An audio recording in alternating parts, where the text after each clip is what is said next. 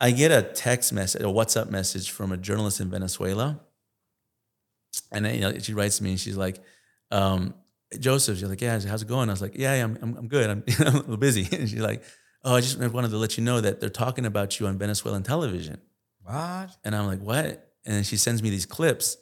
And are you guys familiar with this incident that happened recently with this uh, Venezuelan Iranian plane that uh, got detained in Buenos Aires, Argentina? Yeah. You heard about it. So it's basically a Venezuelan cargo plane that's really owned by the IRGC in Iran, and they were transporting stuff. They brought it to. Uh, uh, it got. Stu- it was landed in Buenos Aires. This is around June sixth. It was supposed to take off. Uh, the Uruguayans shut their airspace, so they had to circle back, and then it got stopped by the uh, Argentine police. Anyhow, this is a case that's been going on. We I did comment on it in media and stuff like that. Uh, I know a lot about the case, but nonetheless, I mean that's not what I'm thinking about right now. At the time when I was in, in the border, uh, but I was like, okay, well, what's going on? She's like, one of the Venezuelan Chavista congressmen is talking about you and saying that you're the reason the plane got stuck in Argentina. Like he's, they're blaming me, you know? They're saying that they, you know, the the Argentine uh, judicial uh, judiciary or whatever the the U.S. Department, because the U.S. Department of Justice made a request to the Argentine government to seize the plane, which the Argentine government then did seize the plane, and uh, and so like they're basically, you know, they're doing propaganda, right? The Chavistas, they're doing what they do, but it's not a good time to tell me this right now. I'm sitting there like, I'm, like in my mind, I'm just like, okay, can we like talk about this like tomorrow? Welcome to Border Wars, the first bilingual podcast that goes beyond the border. Welcome to the Border Wars podcast. Uh, this is a special episode of the podcast. First of all, we are the number one podcast in all of the Americas, the only bilingual podcast that takes you beyond the border. But I'm going to share some experiences that I've had recently, and it was called Border Wars. So I'm going to share my little personal war that I had on the border not too long ago. Okay, so I want to tell you guys what happened. So I don't know. I don't think we talked. I know me and Sergio talked a little bit, but I don't think I told you exactly what happened. Uh-oh. So I've done a lot of dumb things in my life, right? Sounds familiar. among those I've done very recently. And I, I want to set this up because we're Sergio was with me in Dallas, Texas. We were at CPAC. Yep. We went to CPAC, and um, so uh, yeah, I got invited to CPAC. We all went. It was cool. It was very nice to be there. But you know, we you know we're doing the podcast, right? So we wanted to make sure that we capitalize on going to Dallas, and we're going to record podcasts. We bring all our equipment down, and and we're recording. So I set up an interview with a very special guest, and that's one of the reasons I wanted to go to Dallas was because all these, you know, high profile figures go to CPAC, and it's really good just to capitalize on that and talk to these folks. So I set up one that I was really looking forward to. I set it up on Friday. We were going to record it on Sunday, and I was just like excited about doing it. Um, and then, you know, basically the person told me, well, why don't we do 10 a.m.? And I was like, okay, awesome, let's do 10 a.m. Except the night before, uh, you know, CPAC ends on Saturday at uh, like, you know, around 7, 8, 7 p.m. or something like that. Uh, I'm at the bar at the hotel around 10 p.m. And that person, the, the guest, was also at the bar at the hotel about 10 p.m. Uh-oh. And we kind of just look at each other and we're like, yeah, maybe 10 a.m. is a little too early tomorrow. Like, it, I was like, don't, I was like, we have a clear day. Don't worry about it. Just text me when you get up and then we'll pick you up and then we'll take you and just, you know, we're free. We're good. Um, and he's like, all right, cool. So anyways, I go the next morning. I wake up. We have everything ready to go. Now that I know I don't have to get up so early, we're like, oh, we go have a breakfast in Dallas. We found this really awesome breakfast spot. So we go have breakfast. We're all, you know, having a good time. And I'm just chilling, right? And it's like then now it's like close to noon, like 12 p.m. And I'm like, I don't I haven't heard from this person. I'm like starting to get a little nervous. So I'm like checking. And I check my text messages, and that the person, the guest texted me at 10 a.m. to see if we could do it at 1 p.m. Uh-oh. And I missed the text, right? I didn't see it. And I was like, oh crap. So I immediately like text back and I'm like, you know, no, yeah, we could do it for sure, for sure. And then I was like, I got a call. And I called, I like, yeah, yeah, we could do it at 1 p.m. He's like, oh, Joseph, I didn't hear for you, man. I'm sorry. He's like, I'm already out. He's like, I can't. And I was like, and I was like, damn. So I missed, this was a high profile guest. This was a high profile. And I was like, it would have been one of the more high profile guests that we've had on the pod so far. So when I missed it, I was just like kicking. It's like, and it's like a self enforced error. Like I just, I felt like an idiot. I was like, damn it. I was like, oh my God. And the reason I didn't see my text is because I have this bad, like I get texts. I don't know if you guys are getting this. I'm getting like things from like Nigeria. I just got one right now. What'd you get? Uh, Kenya. Who knows? What? Manny, what are you doing now? I don't know. Maybe it was Obama's brother, man. You Would have been know? right. you know? So so I'm getting those kind of weird. So I like nowadays I- I'll see my WhatsApp messages before my text messages because I don't get that much spam on WhatsApp. I get a crazy amount of spam on my text. So I, that was one of the reasons I missed it. But anyhow, So that, I say that because that was the reason we actually did this trip because we were planning to do a trip to the border, the U.S. southern border with Mexico, a little bit later. Uh, we weren't planning because we were going to Dallas, and people don't realize it, but Dallas is actually kind of far from the border. Like if you drive, it's like ten hours, and flying is like an hour and a half, two hours. So we weren't planning to do that. But then I was like, you know, we had all this equipment. I was like, yo, we got to do something. So I was like, let's let's go to the border. Uh, I don't know if you, I know Sergio knows Jose Gustavo. Uh, he's one of our senior fellows from Venezuela, so he's helping me on some research stuff we're doing. And obviously, we had uh, Leonardo, who's our, our, our creative director. He's the guy that does all the magic on on the podcast and the videos. So they were with me. So I was like, let's go. Let's just go to the border. I was like, I, I had to I had to get something in my mind that's going to be past the fact that I messed up this good opportunity to this podcast. Like, let's go to the border. So our plan was to go to Brownsville, uh, Texas. I don't know if you guys have been out there. Absolutely. Been there? Yeah. Yeah. What'd you right think? What'd you think of Brownsville? I don't know, man. Sometimes it's good, sometimes it's bad. All I know is that they told me not to park my car outside because it may not be there when I get back. Oh wow! So I always had to park in a lot. oh wow! Absolutely. It was, it was I don't know, 15, 20 years ago. So you been there? I've, I've been around there. I've been to Del Rio mostly. Okay, where's Del Most Rio? recent- Del Rio? A little bit. It's further north. Okay, okay. So our, our goal was to go to Brownsville, then drive up like past McAllen to I think it's Laredo, Right. and then there's the biggest border port of entry, which is Eagle Pass, and that's where we wanted to visit because that's I think where most of the traffic was going with all the migrants and stuff. So that was the plan. I was like, we're gonna do this. So we get the ticket all last minute, like get the tickets, get the rental car, uh, everything good to go, and we're like leaving the next day, right? So and I'm feeling better now because I'm like, okay, we're gonna make an awesome border trip. We're gonna show this on the podcast everything. So we wake up the next morning. We had the first flight. The fl- we're gonna leave at 7:30 or something like that. Uh, down, fly down to Brownsville, and then we're gonna fly back the same day at like uh, I think it was 8, 8 7:30, 8 p.m. We're gonna fly back the same day, and um, we're driving to uh, the airport. It's like 6 a.m. or something. We're driving to the airport, and then uh, our, our Leonardo, he's sitting there and he's looking at his phone. He's like, you know, I can't check in. I like, why can't you check? He's like, I can't, I can't check in he's like, and, and I, I, I'm just, you know, they, they bought the tickets. I'm assuming everything's good to go. And he bought the tickets for like August 24th or so. This is like the beginning of August. Oh, no. Has it ever happened to you guys? No. Really? It's like one of those things. happens. It happens, right? happens. It ha- like like you Oh, buy the tickets and when you do it rushed, you don't look at the dates that closely. So I was like, "What the?" Heck? And so we're like, and then you know they're like couldn't believe it, like, "No, no, no, no!" Like we're like five minutes from the airport. I was like, "You know what?" Well, the good news is we bought refundable tickets. So, we, so we canceled it immediately. We're like, cancel, we're not, not going to fly on August 24th. This was like, I think the August 7th or 6th. I can't remember exact date. And, oh no, it's August 8th. I do remember the date's important for later. But we get, um, I said, let's just go to the airport. Let's see if they have tickets available. We're already there. Uh, see what happens. Uh, so- Expensive, expensive. yeah. It, it- so thankfully, we did. We were. It actually worked out fine. It, we refunded the tickets, 100 percent refundable. We bought tickets there. It was slightly more expensive, but not like crazy. Not like in prohibited. Uh, uh, not it was in prohibit the travel. So we got the tickets, everything. So I'm like. This is just like one of these trips, right? Everything's gonna Murphy's law is taken into effect, and we're like, all right. Anyways, we go there, we get to the plane, we get to Brownsville, and uh, we head out to the border. And as soon as we arrive, you know, we get the rental car. As soon as we arrive, we go to uh, uh, the port of entry, which I remember there's two bridges. There's two ports of entry. One is called Gateway International. The other one's called like Veterans Memorial. I can't remember which is which, but we went to one of them that was considered like the new, uh, the more new bridge, the new port of entry, because the other one was the old one. Right. And as soon as we get there, we, we go to a parking garage. And you know, we figured we're gonna have to survey a little bit because we don't exactly know the area.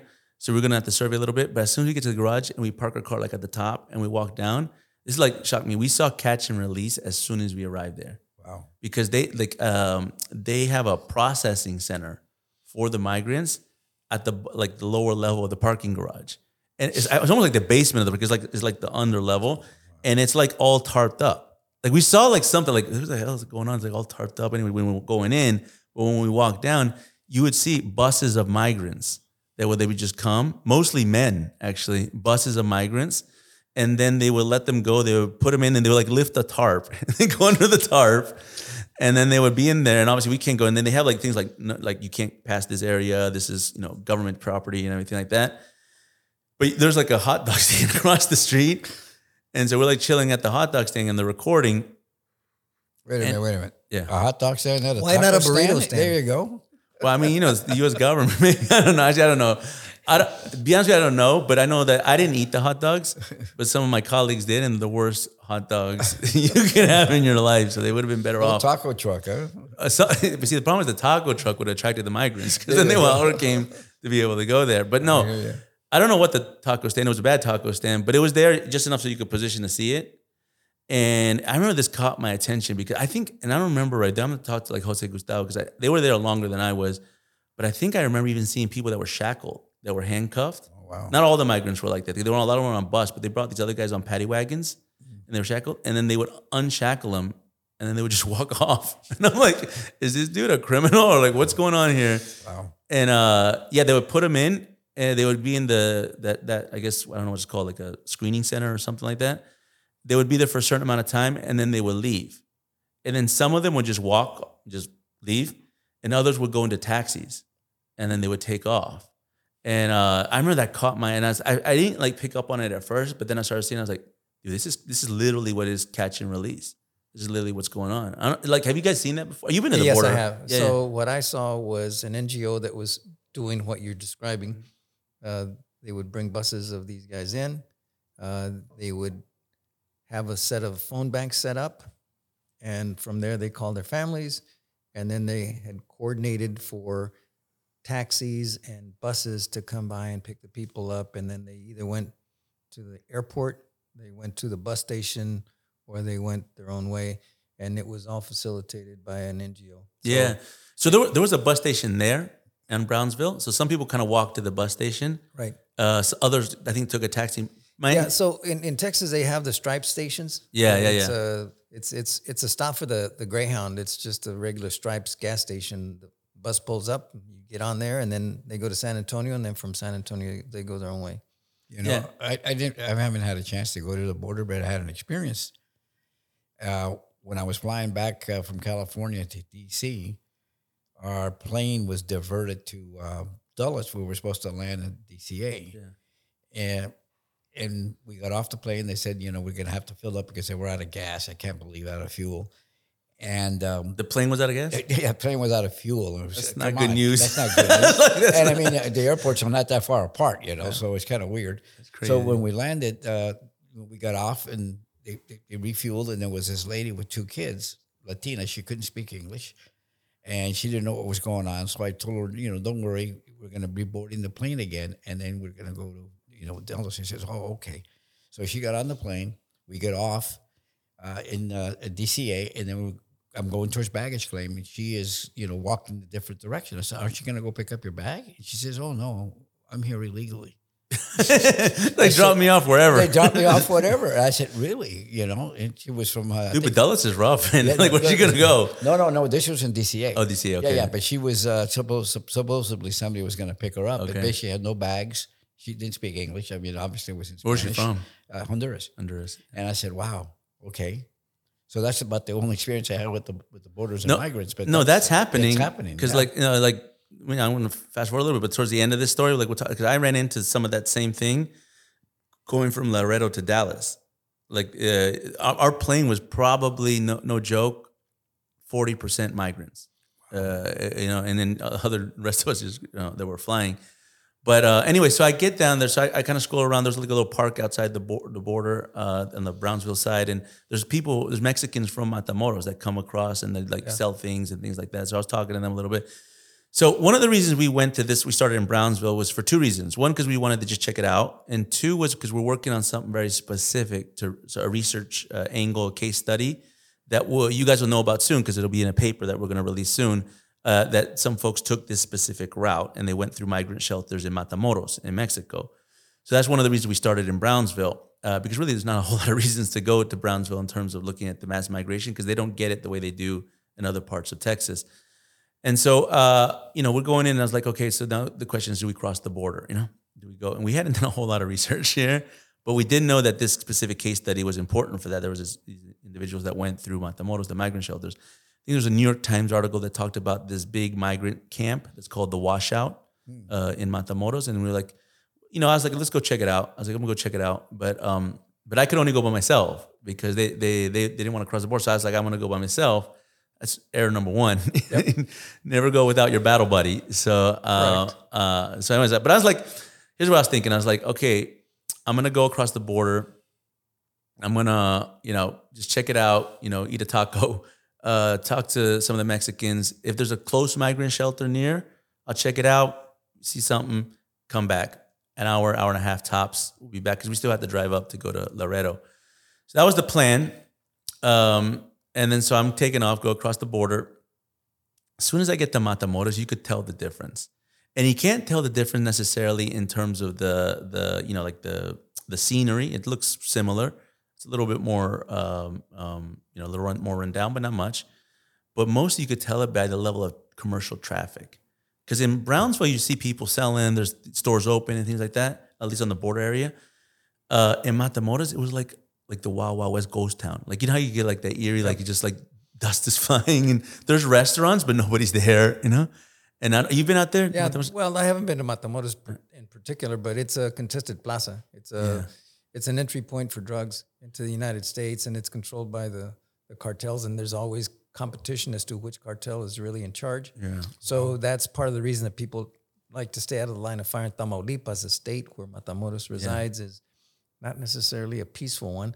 So what you were seeing is a manifestation of that problem. Yeah, no, exactly. I, what I think I sensed was like this is a place where people know like what time it is, right? Yeah. And like if you're a tourist, you can be a tourist. I think the tourists that go, you can be a tourist, but you better just do touristy stuff because if you get outside of that lane, which I found out for real quick, uh, you, you they they they'll they'll know. So, anyways, I walk about 15 minutes. But by the way, this is like early August. It's freaking hot as crap. So I'm like sitting there sweating and stuff. So I was like, I need to get a need to get, get a cab. So I there's these little cabs that were um, like circled around. So I go, first of all, I'm like scout, scouting the cabs because like, okay, that one, that tire's about to blow. And the other one that looks like they, you know, hasn't done a tune up in like about 10 years. So I'm looking at and I saw one that car that was looked okay, you know, and and the driver looked, I don't say he looked trustworthy, but he looked more trustworthy than some of the other dudes. So I was like, okay, we're gonna go with him. Talk to him a little bit as a look. I was like, I'm looking for a migrant shelter, and I showed him some pictures, and he's like, that one that you're talking about, I don't know that one. That might be far away. He's like, because that I've never seen that. He goes, but I know about some migrant shelters that are close to here, you know. And that's, I was like, okay.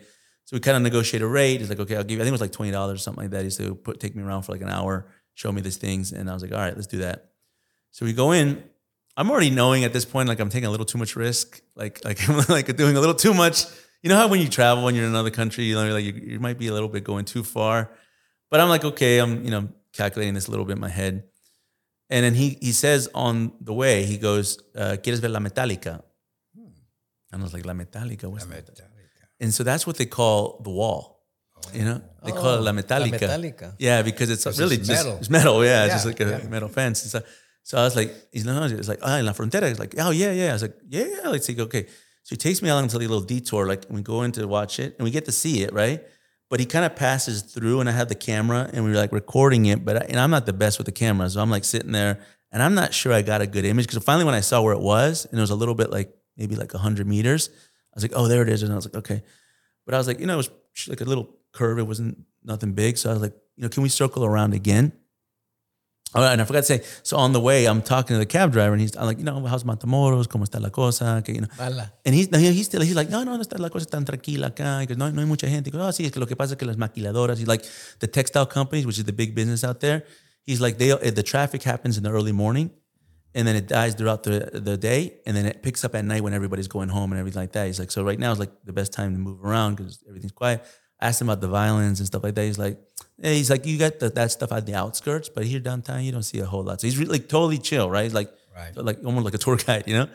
But then we go across the, to see the border, to see the wall, and I get it, and I was like, can you do another circle around? And I can know the dude's different.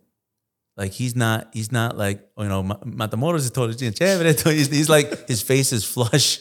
He's white. And he's like, no, no, no. He's like, no, no, no podemos. I was like, what happened? He's like, no, no, la mafia. I was like, what do you mean the mafia? He's like, I was like, the, I was like, the cartel? He's like, sí, sí, sí. I was like, ¿qué pasó? He goes like, they were there.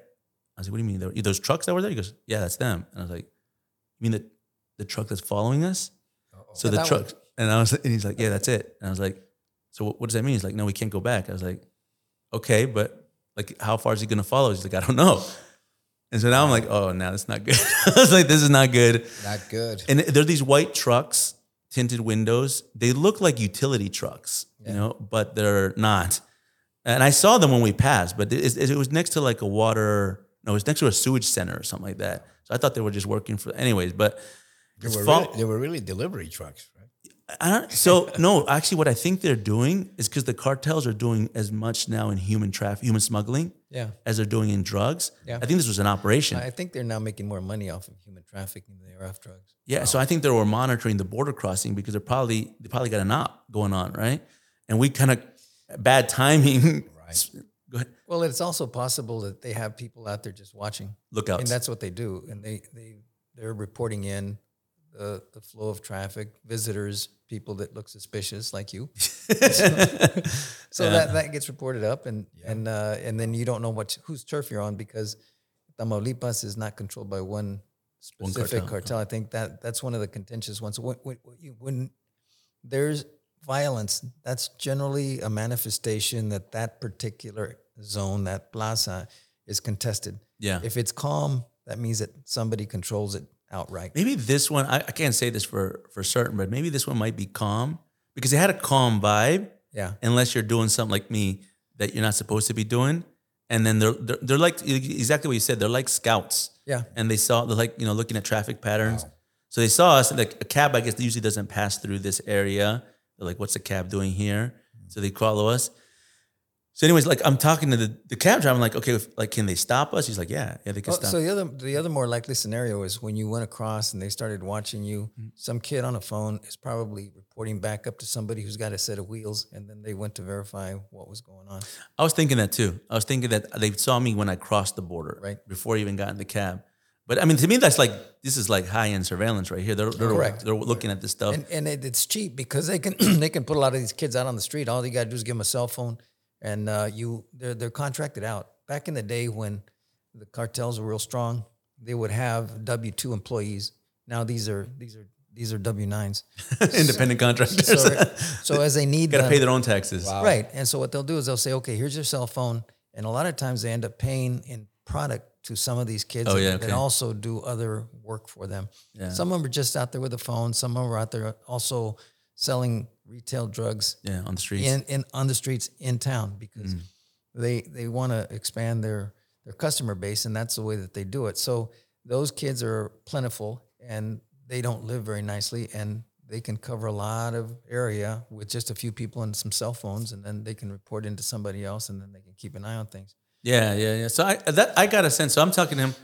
So I'm sitting. I'm talking to the cab driver. I'm like, okay, can they stop? He's like, yeah, you can stop us. You can do whatever you want. I was like, so if they stop us, what do we say? You know, because that's and he's like, well, he's like, don't say you're a journalist. I don't know if he thinks I thought he thought I was a journalist, and he's like, um, don't say you're because if you say you're a tourist, they're going to extort you. If you say you're a journalist, they might kidnap you. So the best story, I guess, is to say you're an NGO worker, you know, because they don't really mess with the NGO workers because a lot of the NGO workers are there on some arrangement and things like that. And actually, to some level, it seems like they need the NGO workers to kind of establish like a cover for what they're doing with the migrants and the human smuggling and stuff. So I'm coming up with a whole like last minute cover story. What happens if I get if I get pulled up by this cartel?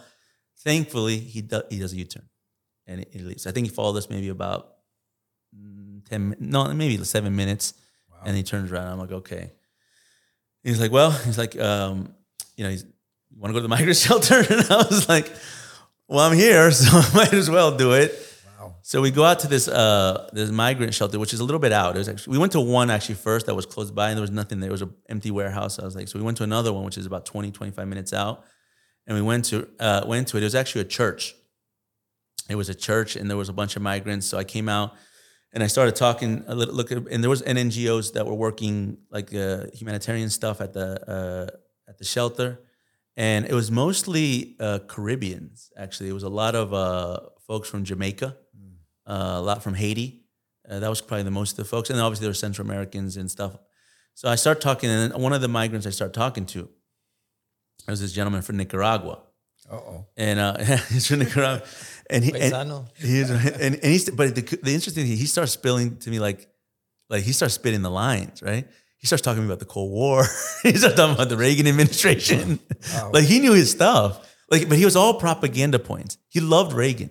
Like he loved Reagan, but he hated Bush because he thought Bush 43. He thought Bush was uh, what do you call them? He said he- Warmonger. yeah, exactly. He said Bush is a warmonger, uh, Obama was a traitor, and Trump was a Russian asset. That's literally what he told me. He had it all covered. He had it all covered. And I said Biden. He's like, no, no, Biden's the worst. He's like Biden's just like a disaster and everything. And what I, was he there? that's what, I couldn't tell if he was like like watching Fox News or CNN because he had all the talking points. He was on all of them. What most Nicaraguans do, they love. Yeah? they love all that. He could have been a barber.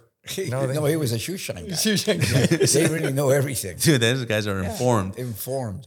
But so he, so he, anyways, I'm talking to him. I think at some point he realizes I'm not a journalist, right? And he, re- and I didn't present myself as a journalist. I presented myself. I'm, you know, I'm from uh, the United States. I'm a, I'm a researcher. I'm looking, and so he, he, he starts to realize, okay, this guy's not a- asking like journalistic questions.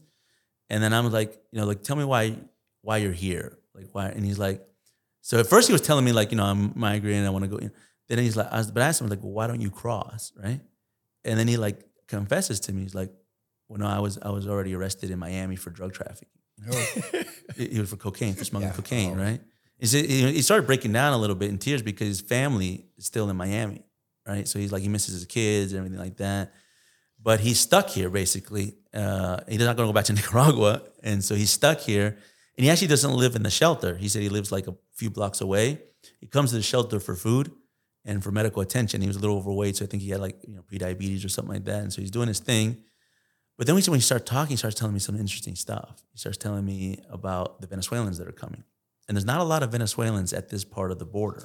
Yeah, they're they're up further up north. They're further up north, but he said the around Venez- Del Rio is where they, they they basically just come with the little roller Yeah, the- suitcases what and call they're well dressed and they just Versace migrants? They're the Versace Yeah, migrants. ones well, some of them. Well, yes, not, not actually. Now they're coming more of the the you know the guys that are coming like every you know displaced person or migrant. But the, in the beginning, I remember the Mexico they, the border people would tell me they, the border patrol they would tell me that they would see them because they come in like their roll on luggage. Yep. They're like rolling across the border with clean shoes. The clean shoes and they come with perfume and everything like that. Oh, wow. Go straight off the plane in Mexico. No, but he starts telling me that the, the, the guy, they're not migrants, the Venezuelans that were coming. He said they were, because they would come and they would leave. And they would come back and they would leave. And he didn't know the terminology, but what it sounded like to me, uh, which is you know a term that we use in the defense world called human smuggling facilitators. They're the individuals that actually create the pipelines, the routes, and the, and, and the infrastructure to be able to move these folks. Then he starts talking to me about the Middle Easterners. He starts talking specifically about Iranians. You know. Wow. Now I don't have any proof, right? Like the guy does not have any. He didn't show me anything, but he's telling me things, and this is you know you guys will see in the paper that comes out. This is completely correlates with the study that we're doing about this specific route. So I'm getting very interested in what he's telling me. But I'm starting to notice that more people are coming to this migrant shelter, and they're not migrants. They're like younger dudes, and they're carrying like supplies and stuff. And I'm like, you know, the little, you know, the little spidey sense that we all have, you know, when Yeah. you know, danger's close. And I'm starting to like, this is, I gotta get out of here. I can't stay in one place too long. Well, one of the other things that may be happening, Mm-hmm. again, you've got to get the evidence, but if you've got the border completely open and if you are now allowing Cubans, Nicaraguans, and Venezuelans to come in, uh, some of the people that are part of the, let's call it the intel service, maybe uh, people that have been trained to come into the United States and link up with other people here. They're creating cells because with, the, with the border being open, and we already know that there's something like, I don't know, it's over 50 easily. I think it's closer to 80 now, confirmed people with a history of um, wanting to cause problems for the United States. Yeah. Uh, we don't know how many of those getaways are actually those kinds of people. And it's not like the Cubans, the Nicaraguans, and the Venezuelans wouldn't like to cause some Problems, kind of yeah. mischief from within.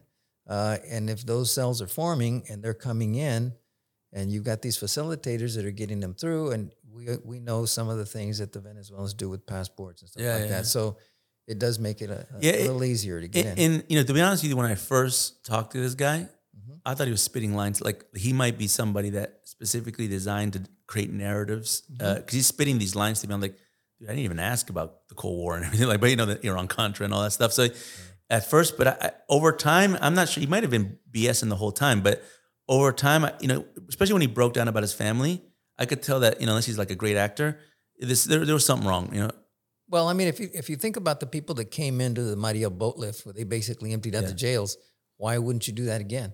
No, yeah, Especially if, yeah, yeah, if- yeah. Especially if the border's open. But why not include some other people that are going to be working for you? Yeah. That you've been wanting to get into the U.S. to infiltrate, and it's it's a lot easier if you just get them in there. Yeah, with- someone that's on a of on a on a red notice or someone that has a Correct. a block on their passport. Yeah. and all you got to do is say, "There's people that are they, they know how busy some of these ports of entry are, where people are turning themselves in, and if they're bogged down processing people, that means that the rest of the border is not going to be as well uh, surveilled. Yeah. So that means that they can come in with greater facility, and I think that's that's uh, at least that's a possibility. Yeah, no, happening. all that stuff was coming through my mind, and, and honestly, I would have liked to spend more time with this guy, but I'm, I'm- my spidey sense is going up. I was like, I need to get out of here. So I was like, okay, you know, thanks. I leave, and uh, I go to the cab was waiting for me, so I go to the cab, and I was like, okay, we, let's just get out of here. Let's go back. Uh, and plus, like, time is now a thing because I'm I don't know how long I'm there, more than I was supposed to be. I'm, as we're getting in the cab and leaving, the trucks show up, Oh, the same truck? two now, same truck and another one. you know? Wow. And I'm like, what the hell? Like, uh, we're about 25 minutes out from where we were uh, from the border. And I'm like, these guys, someone, and so I'm thinking like someone dropped a dime, like someone at the end, at the shelter, or were they following us the whole time? And I'm just like, off. But the good news is when they come in, they got to cut through this street and we go this way. And so like, there's, we get a little bit of head, headway.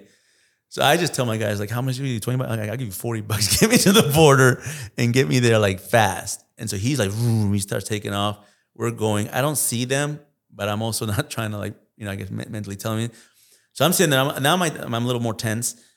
I get a text message, a WhatsApp message from a journalist in Venezuela, and then, you know, she writes to me and she's like, um, "Joseph," she's like, "Yeah, how's it going?" I was like, "Yeah, yeah I'm, I'm, I'm good. I'm, I'm a little busy." And she's like, "Oh, I just wanted to let you know that they're talking about you on Venezuelan television." What? And I'm like, what? And she sends me these clips. And I don't, are you guys familiar with this incident that happened recently with this uh, Venezuelan Iranian plane that uh, got detained in Buenos Aires, Argentina? yeah. You heard about it. So it's basically a Venezuelan cargo plane that's really owned by the IRGC in Iran, and they were transporting stuff. They brought it to. Uh, uh, it got. Stu- it was landed in Buenos Aires. This is around June sixth. It was supposed to take off. Uh, the Uruguayans shut their airspace, so they had to circle back, and then it got stopped by the uh, Argentine police. Anyhow, this is a case that's been going on. We I did comment on it in media and stuff like that. Uh, I know a lot about the case, but nonetheless, I mean that's not what I'm thinking about right now. At the time when I was in, in the border, uh, but I was like, okay, well, what's going on? She's like, one of the Venezuelan Chavista congressmen is talking about you and saying that you're the reason the plane got stuck in Argentina. Like he's, they're blaming me, you know.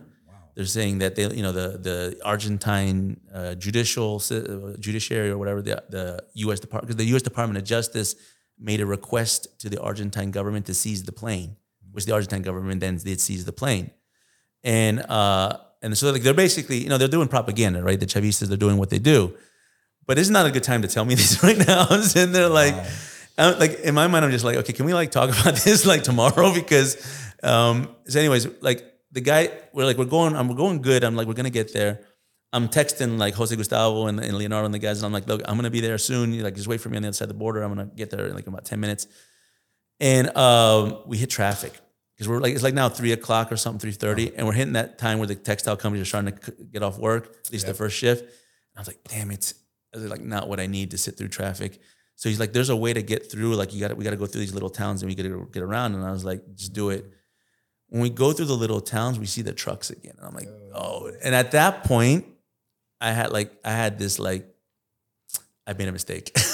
Like, I made a mistake. It took you that long? Well, I realized I was making mistakes along the way, but I think the first time you saw the truck, man. you know? I, I made a mistake. And and you know what crossed through my mind? I thought the cab driver did me in. I thought I thought I would dude, always think that too. I I had that premonition early, but then at that point, I was like, he's taking me in a little road. Uh oh. I'm like, ah, this, I'm such an idiot. Um, Ransom money. I'm thinking, I'm like having flashes. I'm about to get rendition to Venezuela because, you know, some cartel's going to grab me and they're going to be like, oh, that's that guy. Oh, that's what they want. Okay. well, I'm just having all these bad. Anyways, um, he wasn't. He took me to another road actually that was much faster when we got to the border. And then basically we just wait for like maybe like a minute or two. So the trucks, because they weren't, they didn't see us. They were like, I don't even know. At this point, I don't know if it's the same trucks. They just all, so there's an interesting thing Maybe they're surveying. these trucks have markings. Like you have to know what they are, But once I figured out what the markings are, you could see the markings. Uh, they're not like it doesn't say the name of a cartel or anything, but it has a marking that lets you know which truck is which truck. And I saw the marking, so I don't know if it's this like I don't know if it's the same truck, different truck. I mean, they're all white, they all have tinted windows, so it's kind of looks all the same. Um, and one was red actually, but anyways, um, I get there, I saw him kind of pass. I just do the fastest hundred meter dash that I could do, and I'm like running. I feel like I'm like I feel like I'm illegal now. I feel like I'm running away from the border. But anyways, I get to the border. Uh, I crossed, and dude, I never felt so good to be back in America. you ever have that feeling when you land in the United States? I have it yeah. sometimes when I land in the plane. You ever get that? Like, like, Oh, yeah. I'm safe, right? Like, like they're not gonna no funny business. They're not because I've been I've been detained at airports by not friendly governments in Latin America on different occasions. So I know what it. and when you, you get this feeling of like, I'm okay. Are you guys, you guys had that? Sure. Yes. In the army, we used to call it the world, right? Yeah. You got to go back Well, to I the didn't world. call it the world. But Yeah, that's, what, that's what they called it. anyway. Yeah. So anyway, we get we get back and and Jose was telling me, waiting for me at the border. Like, what took you so long? But now we got another problem because now it's like almost 4 p.m. and our flight's at 7 p.m. and we're in Brownsville and our flight's in Laredo. So I was That's like, a hike. That's a hike. That's a hike. Yeah. So now we're like, okay, guys, I'm I'm alive. Let's go. Let's go. Let's get out. And so we get the car. Boom, we're going out. Jose Gustavo's driving because I got to do some Wait a messaging. minute. Yeah. You didn't see another white truck, did you? No, they didn't cross the border. they, they didn't cross the border. They didn't cross the border. That's why I said I felt like You think? You think. Well, so the, here's the thing. I'm not like a like I'm not hundred percent until I get back to Dallas. You know, and even then, I'm not hundred percent. You know, so I'm I'm sitting there, but I'm like, and I'm telling them a little bit the story and what's going on and everything. And we're driving, uh, and Jose Gustavo's driving uh, the car, and he's driving, you know, speed limit and all that stuff. And uh, there's actually a checkpoint. Border Patrol has checkpoints. Like, yeah. you know, Yeah, inside. Yeah. yeah. So there's a checkpoint and they stop us. I didn't say I didn't tell you guys this before, but the car that we rented, it was like from a, a Hertz or something like that in in like they, it looked like a narco car. It was Oh. like it was like uh I think it was like a sedan, black tinted windows. It was Oh, so we, we pulled out the they, probably why they well, anyway, there was a checkpoint, so they started and, you know, Jose Gustavo, you, know, you guys know him, he's Venezuelan Right. and he has like a military look and demeanor and stuff. So he rolls the window down. And, you know, his English is g- good, but it's not like fluent. And then the board was like, "Where, where are you guys from?" He says Venezuela. Oh, like Fuck. I was like, "That's not what you." Had. good luck. And then he looks in the back. They always look in the back, right? Yeah. And Leonardo's in the back, and he's like, "Where he's from? Colombia." Oh, I was like, oh. all they got to do is say I'm from Bolivia, oh. and we're gonna get him up because we just like we have like the the, the narcotics tri- triad in our, the coca triad in our car. oh my goodness. And I'm sitting there like, okay, like, and so I like usually when you're in the past, I usually don't interject when the cops talking to the driver because they don't like cops don't like that, right? They, they want to have a conversation. They don't don't talk to them unless they talk to you, you know. But I felt like I need to say something before he's gonna put us in like secondary or something, and I, so I interject and I was like, no, yes, sir, they're with me. You know, here's our passports. He's like, oh, you guys have different. You guys are from different states. I was like, yeah, I, I work for a think tank, and I actually give them these little flyers, like these. We have these little Border Wars podcast fly. So I was like, and I run a think tank in Washington. We we like actually do things about the borders while we're here. And he's like, he totally changes his demeanor. And he's like, orale. He's like, all right, cool, man. He's like, you guys on YouTube? He's like, all right, right on. So I think we got a subscriber. If you're watching this, thank you for, for subscribing. And any, anyhow, so he lets us go. But now we're worried because that I don't know, but it took like 20 minutes or so. And now we're not, we're gonna miss our flight. So we're going, but we actually got uh, the first notification said your flight has been delayed. It was supposed to leave at 7:30. It's now going to leave at 8:30, and we're like, okay, right, we're a little cool. Now our adrenaline's going down, and we're like chilling. I'm actually now starting to fall asleep because I'm a little tired. And then um, second notification, your flight's been delayed to 9:30, and I was like, well, now we got plenty of time. So now we go get the get we get down to Laredo. We were going to stop in McAllen, but we're like, we don't got time, so we just went straight up to Laredo. We get to Laredo where we drop off the car and everything. We we, going, we went to have dinner at a nice uh, Tex-Mex restaurant. And uh, Not a taco truck. no, no, they, they, actually I didn't eat the hot dog. I, didn't, I didn't have time. I was like, going, they ate the hot dog the whole time. They were really complaining. They were like, "Oh, dude, I'm so hungry." That that thing. One of them like it messed up their stomach a little bit. The other one like Parts is parts. yeah, yeah. It was just. I, I actually we don't even know it was a hot dog to be honest with you. Like it was something. It was a dead dog. It was something that they put in there. Oh my God, help me. Um. Anyhow, so we get we get in. Uh. You know, have a good dinner. Get to the airport. Laredo's a small airport, like very small. oh yeah. So our flight's at like uh, actually our flight was at ten, and uh, we get to the airport like around nine. We're like we're good. You know, we were we were checking. We already have a boarding pass and everything. Um, and we're going to, and the security gate's closed. Like these dudes closed the gate an hour before the flight. And luckily, when as soon as we get to the security, uh, uh, you know, crossing the, the security gate, uh, there was one person there. I think it was from like CPB or something. And I was like, I was like, he's like, no, we just closed like you know five minutes ago. I was like, no, you can't. I was like, dude, our flight's like is right there. He's like, oh no, they're already boarding. He's like, no, they're not. He's like, they're sitting there waiting right there. And he's like, oh, he's like, are you guys from law enforcement? I was like, no. He's like, oh, he's like, oh, he's like, all right, all right, you know. And so he had to call like the other like the the TSA people to come, and they had to open up. They had to like start up the machines and everything like that. Like they were actually they closed down because they thought everybody was there and they want to get off early. That's why they were doing it because it's actually really early. Wow. Because they're not supposed. They were supposed to do it like I think before you have boarding time. It wasn't even boarding time yet. Anyway, so we get, but like for a second, I had this flashback of Arauca we were on the Colombian Venezuelan border. Because uh, we when we were leaving that part, and it was you know it's a danger, much more danger. Well, I don't even know That- much that's, more. That's another messy border. Yeah, it's messy. But anyway, so we're the airport's more dangerous there because there's not a lot of people that are not from that area that are flying into Arauca on the border of Colombia, Venezuela. And uh, I remember the plane never almost the plane kept getting delayed and almost never arrived. And you know, I was with some guys from Colombia and they're like, We're not staying here. Like we just can't stay in Arauca. This is not good. I mean, this is where they kidnap military people and take them to Venezuela and kill them. So we're like, we can't get there. So I'm getting flashbacks. Like we can't. Laredo's actually not that bad, I don't think. But I'm already had this bad experience. Like I need to get out of here. I was like, I cannot stay. We can't stay here. Uh, thankfully, we get there. We get on the gate with everything. We get on the plane. That's what I was telling you guys. And so when we get on there, it was all migrants. That wasn't all, but it was like like forty percent migrants. And that's where we ran into this Venezuelan family. And and you know, you know, I was with Jose Gustavo, and he could tell like you know Venezuelans and where they're from and everything. Yep. And we start talking, and like one of the the she was like younger, uh, you know, nice nice looking young lady, but but you know she had tattoos on her neck, so we could tell you know she's she's from a different part of Venezuela, you know. And she comes and she's like, you could tell they don't they've never been on a plane before. Like this is they've never been out of Venezuela. They literally just left Venezuela. They took the whole on foot march up, you know, uh, through the Darien Gap, that whole thing, right, all the way. I don't know how long it took them, but they got there It's a hike. and this and they crossed the border, and this was their first plane ride ever in their life that they're taking. Like I could tell, she didn't know how to put the seatbelt on, and she's like, "Can you help me put the seatbelt?" And something, and, so she's like, "Like how, how do I do that?" She's like playing with the like uh, tray, and she's like, "She's like it's all new," and I'm sitting there just looking at her like, and so I start talking a little bit. Right? She's being like a little flirtatious too. I was like, I start talking a little bit, finding out, and she tells me, I was like, "So like what?" You know, the question came in my mind is like, "How How'd you get here? how'd you get and who paid like?" Yeah. You know, if you don't got money to, if you don't got money to fly to Mexico, how do you have have, money to? they have credit plans. So yeah, that was interesting, right? So Wow. sh- is an NGO. So the way it, what she was telling me what it worked is that basically as soon as they arrive into the United States, the NGO will take care of their billeting and their flight, but they don't. But they have to get to the border, Right. You know, And you had to pay to get to the border, or you had to have an IOU, which means that they put an interest rate on Mm. credit, that, yeah. on that Wait a minute, NGO, that means it's funded by the government?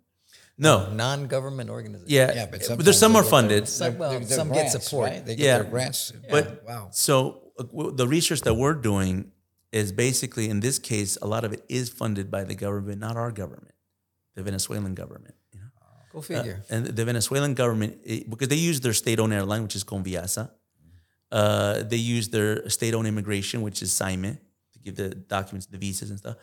Uh, and then they use their network in Mexico to connect with the human smuggling facilitators. And so, on average, it costs about five thousand dollars for a Venezuelan to get up into the border, right? And they guarantee you, I think, like three attempts to go across the border. And I then once higher than that. it could be higher. It could be higher, but it's like on average, right? Uh, um, and and I think what they do is they kind of do it in bulk, right? Because you're buying a family and things like that.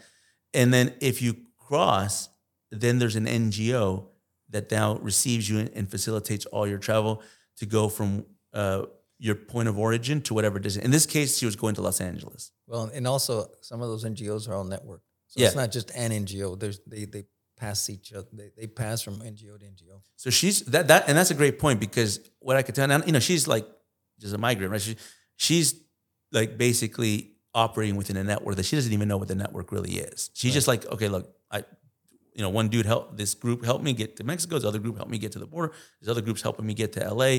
Once we get to LA, we're gonna figure it out. But they're paying for a hotel while we're in LA for like a month or two months or something like that. So I'm sitting there like, this is like a lot of money Yeah. to do all this. Like, what the heck is going on? And you could tell like they don't really have a plan per se, right? What's, not- the, what's the end game though? yeah, like what's like, what's the goal? And I asked her, I said, like, so what do you guys? She's like, you know, we're just gonna find a job. I said, what do you mean? You're like, we don't have, you can't apply places because you don't have any papers. And they're like, no, there's plenty of work. And I was like, okay, I don't know. So I was like, I can stop asking questions. I'm, No, there's there's plenty of work. yeah, yeah. So You I, at- you go to any any place that's washing dishes or Yeah, I mean, you know, picking fruit or, or clean, cleaning and I mean, stuff. especially those that are not vulnerable to paying minimum wage. yeah. So yeah, this yeah. is the function that they they they're serving because you've got all these minimum wage requirements, but if you've got migrants, you can just kind of say, well, we're not going to do that, and nobody is uh, enforcing anything like e-verify. So uh, they're the ones that provide cheap labor. Yeah, no, no, for sure. Um, yeah, and, and some of that I think is just economic incentive, right? They're going to do this, and it's, it's it's it's kind of the most logical thing to do, especially if you're coming from Venezuela, where there isn't work in many respects. But then you know, you never know, right? You never know if she's one of those that are coming for economic, or if she's another one. You know, Well, we don't know. that's the thing, right? So to me, it's like, you know, I, I've, you know, especially I just had this experience, and, and I'm just thinking I need to stop asking too many questions. I need to just stop. The research is done. We got Well, what we needed. the problem is that we, as a government, are not asking those questions, and that's well, the yeah, problem. that's different, right? So, like, if you're uh, working for immigration, or you're working for ICE, or CBP, or Border Patrol, I mean, that your job is to ask those questions, right? And you got to you got to cycle a bunch of people through because you can only hang on to much for so long, and you got these long lines, so you're not going to be as efficient in the way that you do that. Well, and I think the big problem at the board, and this is kind of, what I, you know, I have a lot of, you know, we have population problems all over the world, right? There's a depopulation that's happening globally, right? We're just not birth rates are slowing for fertilization rates, and so in many ways we need more population, we need more migration too, and I get it, and I and actually, no, I mean, I, I have a position that migration's good for society, right? More people, more ideas, more innovation but you know, and I have a lot of libertarian friends that defend those positions, and and, and I agree with it. But then I, I always tell them not all at the same time. Like we need ordered migration, right? Sure. So to me, the biggest challenge on the border is a capacity problem. It's a, basically a problem of, of of what border infrastructure we have.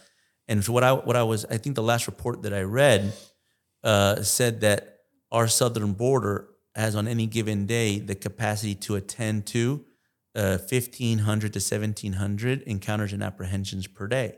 That's the whole board. That's all the way from San Ysidro down to all the way where we're at in Brownsville. Um, but if you do the numbers and the math, we're about to hit 2 million, right, for the end of the fiscal year. That's more than 7,000 per day Right. of what we're dealing with. That's That- that's known. That's That- not the gotaways, that- That's right? not Yeah. the gotaways. There's a lot of gotaways. and so this is like, so like, there's just no capacity. We're That- being flooded. we're being flooded, right? And I could that was the I could see it. I saw it when I came in with the catch and release stuff. This is just, just letting them in.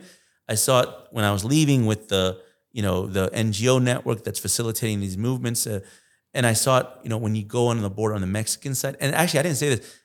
This was, you know, rel- thankfully I was in Matamoros because this was at the same time that in Tijuana. Do you guys remember what happened? The cartel started blasting each other on Tijuana. That was the same uh, day, the same day that that happened.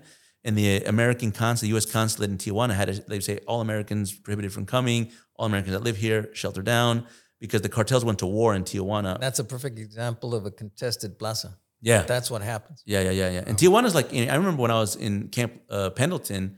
I mean, it's like Tijuana's like a half an hour car ride. People go there. It's But think about the size of Tijuana. It's big. Yeah. Think about the Metroplex, and then think about the the size of a place like Juarez, El Paso, and so Juarez is is I think it's a couple of million people. Yeah. Maybe it's depopulated a bit, but whenever those plazas are contested, there's a lot of bullets flying, Yeah. and there's a lot of money to be made because of the size of those those entry points and the infrastructure going into the United States. Yeah, no, for sure. So I, I, I, to me, like the big takeaway from that trip, well, first was, you know, don't be an idiot and go to Matamoros, Mexico by yourself again. wow. Um, and I've been to a lot of places. I've been to Iraq. that- I've that's been to risky. like, That's if it makes you feel better, I, I've done something similar, except I went with somebody that knew, and and I got the same sense when you're driving around and people just kind of look down. Uh, and I saw burned out houses that used to belong to somebody who was in power. Now the new guy is in power, and he's got the nice house because Yeah. he's he's the guy that's now running the show. So it's it's it's very uneasy. And when you come across the border and you return back, you're right. You get that sense of oh, Back. yeah, and that, that to me was really kind of like an interesting sensation and moment because geographically, topographically, it's like the same area, right? And even demographically, you know, there's a lot of Mexicans, Same. it, but there's a different energy on this side of the board. I mean, and I'm positive the cartels are operating on Brownsville as well, but there's just a different energy. And I, what it spoke to me was rule of law. Right? We have, you know, as bad as things are going here in the United States, as much as things are getting, you know, crazy and different, different stuff, even within courts and stuff like that. But we still have a sense of the rule of law in this country, and we have confidence that it exists here. Like in Mexico, you know, honestly, when I was in Matamoros, I didn't see one cop the whole time. I mean, I felt like the cartel were the cops. You know, the problem is that because of the circumstance of allowing the border to open up, that allows more people to come forward. That means that the cartels are making hand, money hand over fist, not only with the migrants that are coming across, but it's also given them a golden opportunity to be able to funnel in a lot more drugs and a lot more other illegal things, not just necessarily drugs, into the United States, which means that the cartels are becoming more and more powerful. They're having uh, a windfall of all sorts of money pouring in, Yeah. which means that then they're able to challenge the state with greater facility. Yeah, yeah, And yeah. so what that means is that now those state institutions that are responsible for fighting those cartels are being challenged even more by these cartels that have a lot of money. And if you have anybody that you can buy off, obviously that also feeds into corruption. And so what it does is it destroys rule of law. yeah, You know, we've always been big proponents for making sure that we institutionalize or, or that we establish strong institutions. But when those institutions are constantly challenged because the people that are challenging the state have more money and more resources, you have a big problem. This is one of the problems that you have in Central America. For Yeah. example, they're, they're small countries, a lot of vested interests with lots of money, and it makes it significantly more more it, it, makes it easier for them to buy off politicians uh, and to feed into the corruption. So these are some of the problems that this these these are second and third order effects of allowing the border to stay open. And then once we can get into the United States, uh, somebody's got to move these people around. So the coyotes before, where they had to pay for people within the United States to move them around, now we've become a link in that chain of coyoteism. You know, we are the coyotes of choice because we're getting people from point A to point B wherever they want to go, and and the cartels don't have to pay for that anymore. So Yeah, they're making even more money, and the U.S. government is the one that's providing that that service. yeah.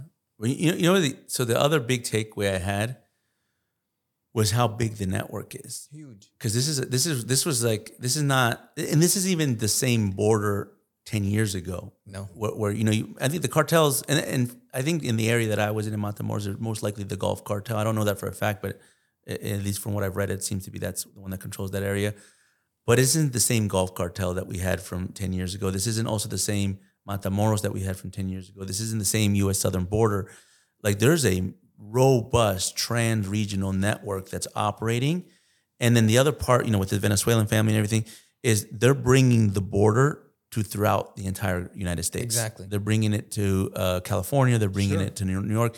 No, it's, it's the entire United States. and you were saying, like you said, that you saw some of this just on a flight here. on a flight here. Yeah. Yeah, and so it's coming to Washington D.C. Uh, so I think that you know that's why I think you know it's called Border Wars podcast for a reason because I think you know the border challenges are no longer just on the border. I, I think the other thing that you have to take into consideration when you're looking at the border is that Mexico is our number two trading partner. And it kind of goes back and forth. Sometimes it's Canada, sometimes it's Mexico, I China's. right now it's Mexico, right? Right now, Mexico's number two right it now. Two? It's Canada but, but it's so minuscule. It, it, it- look, it's one of the top two trading partners. What that means that is that the mechanisms to do legal trade are are extensive. So not only are you dealing with all of this illicit activity, but you still have to be able to move stuff back and forth. For example, if you're going to manufacture a car, let's I pick a pick a brand, uh, it's got to go back and forth across the border. In some cases, multiple times, up to five times, maybe more. I'm, I'm not a- an expert exactly at how that supply chain works, but that's what happens. That means that you've got to be able to have controls through customs on both sides of the border to get the stuff through. And you talked about Laredo.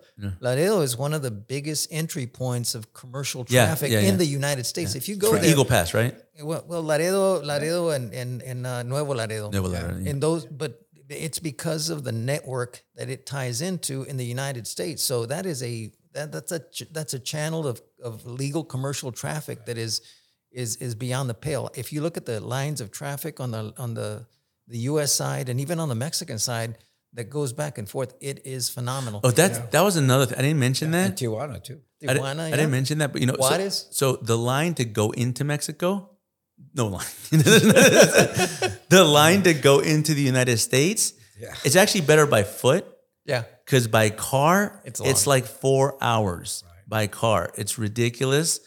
And it's funny. I, I that's another thing I didn't mention. When I was coming into Mexico and I saw there's nobody, no cars coming into Mexico, and I saw there's like a huge line. I was like, I think I'm going the wrong way.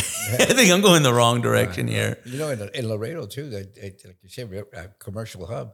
They're expanding. I think Yeah. they're building another Absolutely. bridge uh, to know, be able to, to expedite the transportation. And, Yeah. and there's some really good programs between Mexico and the United States to facilitate that legal flow of commercial goods from, from one Well, the, country the to commercial the stuff to me is, is good. I mean, that's one of the is benefits that we have with Mexico, with our good relationship we have with Mexico. But the, I think the question now becomes is, you know, that whole trade relationship is dependent on having a sovereign state structure that Correct. respects the rule of law on both sides of the border. Exactly. Uh, and that's what the, the cartels and every all this thing. that Even some to some respect, not all the NGOs, but some of these other NGOs that aren't just doing NGO work, they're actually being facilitators for the cartels and the human smuggling operations. It's dismantling all that, and I think it's blurring that border. And Well, so not that- only that, but it, it, ah. it, it just makes everything much more complex because you you're commingling the legal with the illegal, and then at what point do you start corrupting It's the blending legal? it, yeah, it's You're, blending. Well, you're going to corrupt the legal if you And- keep doing. and that's what I feel like the, the border is becoming like a big blender. correct. And it's just blending everything. It's blending nationalities because they're all kind of coming.